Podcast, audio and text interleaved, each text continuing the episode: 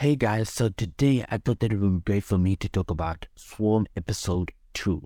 Now, episode 2 is a mess because we find out that Dre is a part of this strip club now.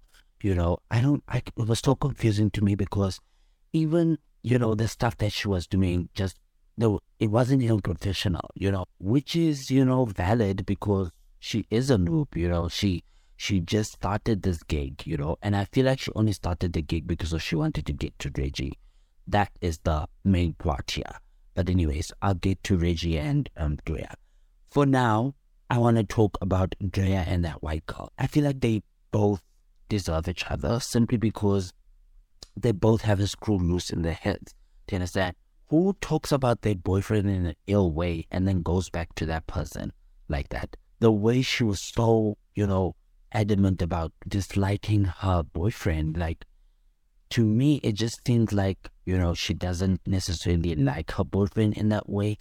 But at the same time, it's like you're the same person going back to this man. Another thing that I found quite interesting was when Drea's new friend was trying to pay her to come into, you know, their establishment so that, you know, the boyfriend doesn't do anything crazy to her if you know your boyfriend is capable of doing something crazy to you, and also, no, I'll get to that, but if you know that your boyfriend is, you know, incredibly crazy, why would you go back to them? You know, why would you go back to them? And this is not me judging individuals who in, you know, abusive relationships. I understand, you know, it's a cycle and it's a bunch of trauma and there's this, that, and the third. I understand that.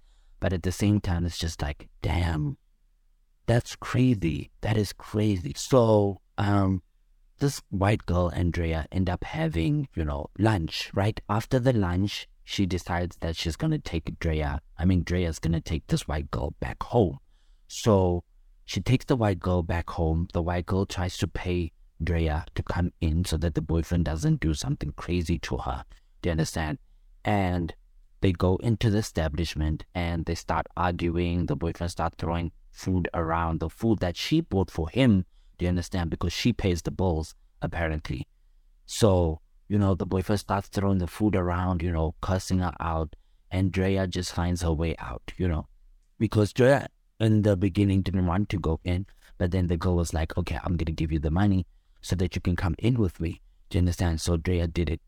And, you know, Shortly after she left, she went back to her complex, right, only to find out the white girl is in her home. So Drea takes it upon herself to kill the boyfriend. Come to find out, a few minutes later, as Drea's dragging the body, the girlfriend comes back to that house. Do you understand? Finds Drea dragging the body, and then she starts kicking the body too.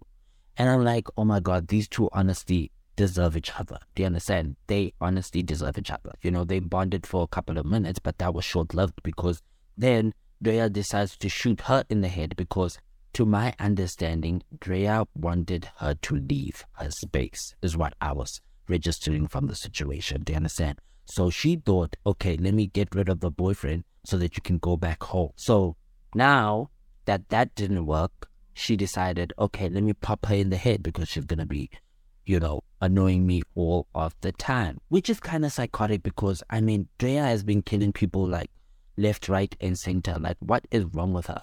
And we still don't know what happened to Khalid.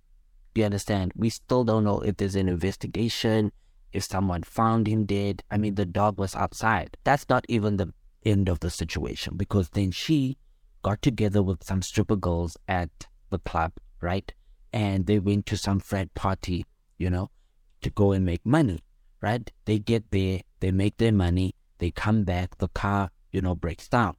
Then, oh, I forgot to mention this. There's a dude who was like tweeting some stuff about uh, Marissa and, you know, Ni'Jah, right?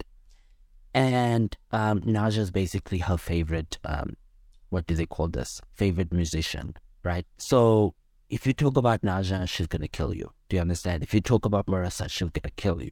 Point blank, period. Like I don't know what's wrong with this girl, but she honestly needs to be thrown into a jail cell. Do you understand? She needs to be taken and you know discarded some way because she's not okay up in her head.